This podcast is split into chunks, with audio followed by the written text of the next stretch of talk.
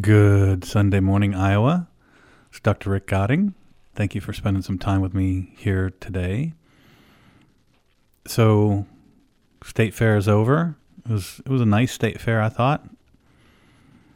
We had one of those uh, Iowa Twinkies, and then the next night there was a birthday party for a friend of ours, and I made a bunch of them, and they were a big hit. Not the healthiest snack, but uh, but they did taste good.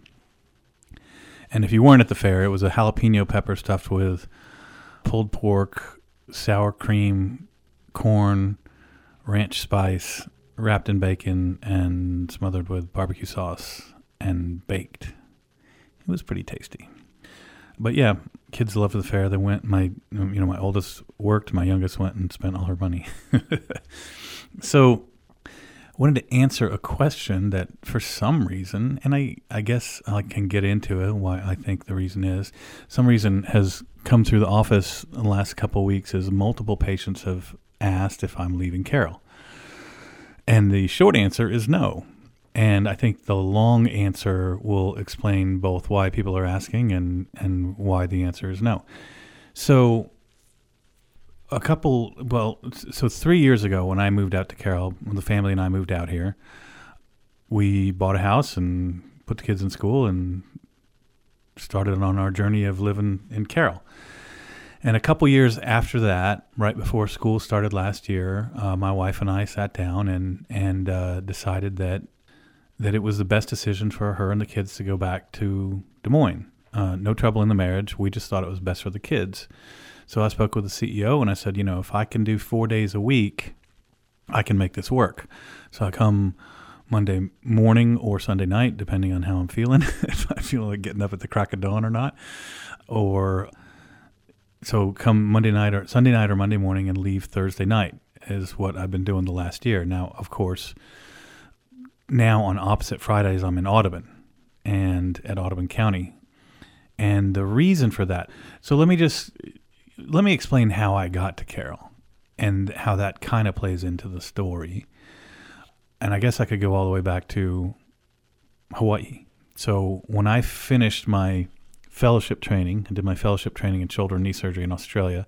And while I was down there, I took a job in Kauai, which is the westernmost Hawaiian island. It's uh, it goes Kauai, Oahu, and then Maui, and then the Big Island or the island of Hawaii. By the way, say a prayer for Maui because they're still missing like 800 people. Doesn't mean 800 more people are dead because things get chaotic. You know, people can be a lot of places. Maybe their cell phone got burned up. And we just pray that the percentage of those people is very low that are actually dead. So say a little prayer for them. That's been a tragedy. So anyway, so I was in Kauai for 10 years. I took this job in Kauai. I wanted to be in Hawaii because I did my general surgery internship out there, which is the one year you do before your residency in orthopedics. Did my residency in New York City at New York Med, and then did my internship at University of Hawaii.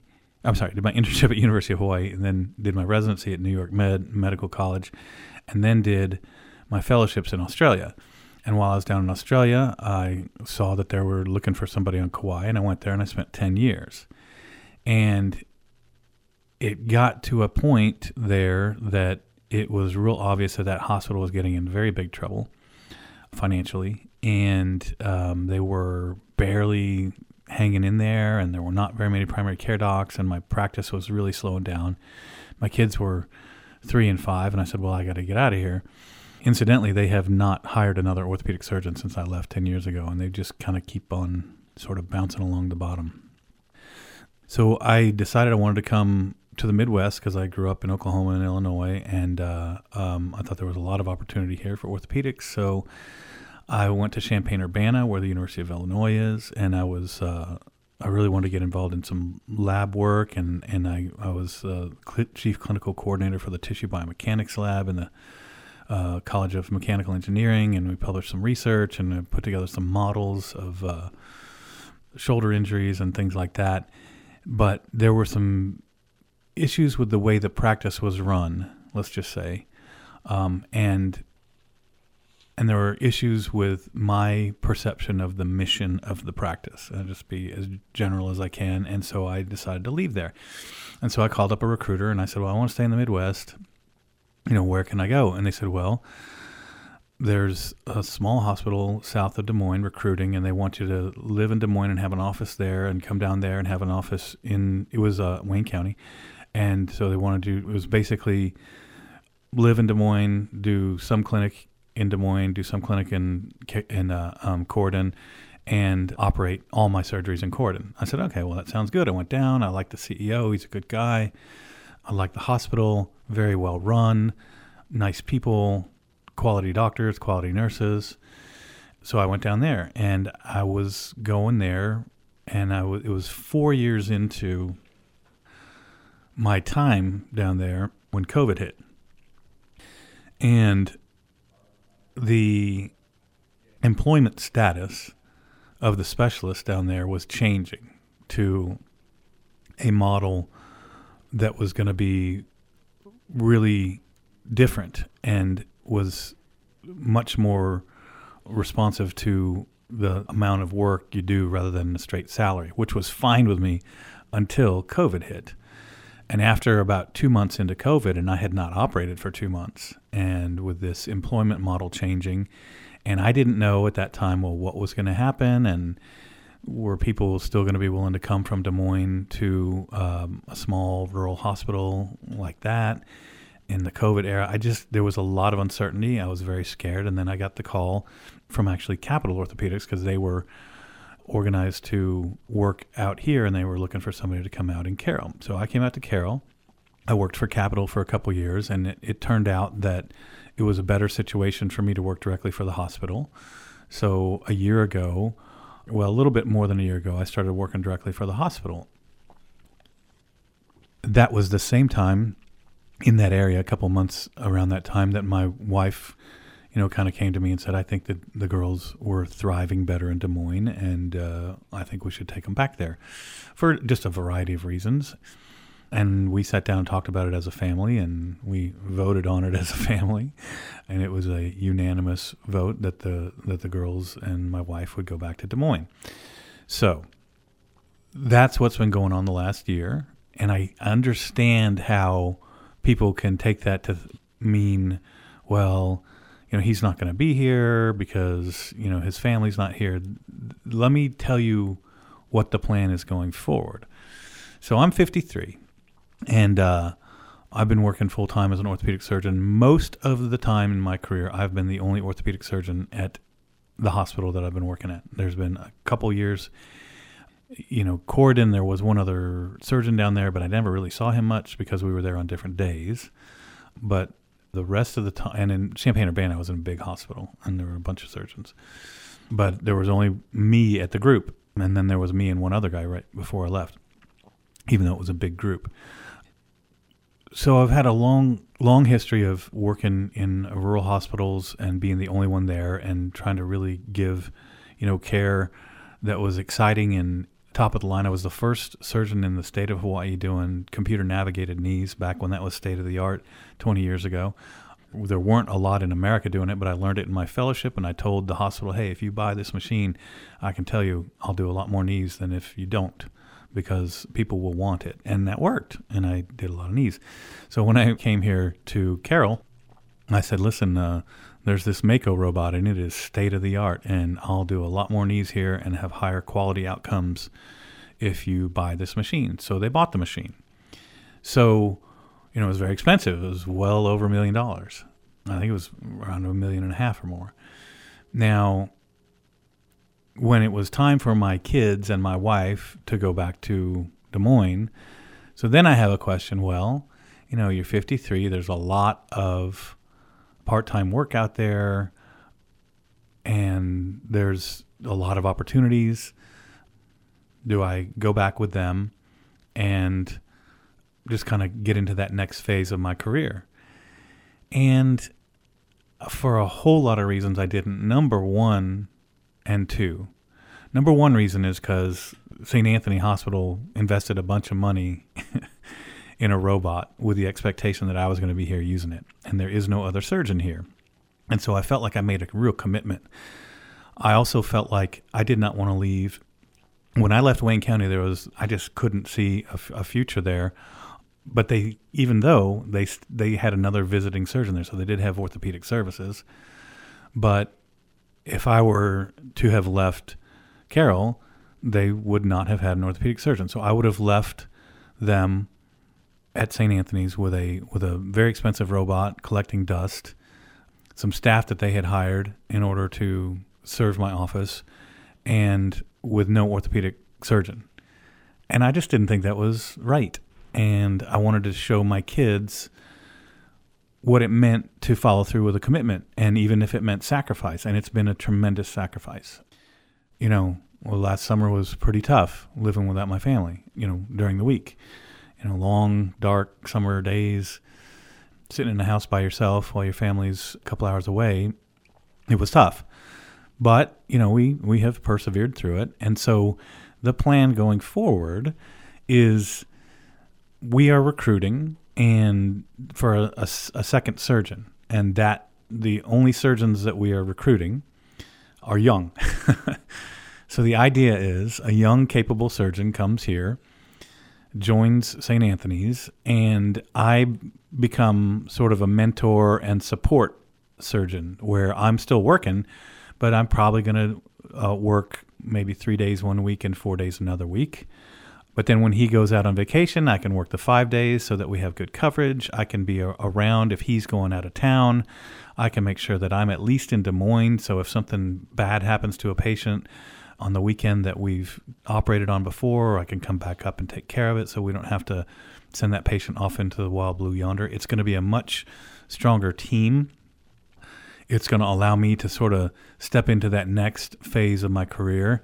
It's going to allow me to mentor him because, again, I, it was going to be a young surgeon.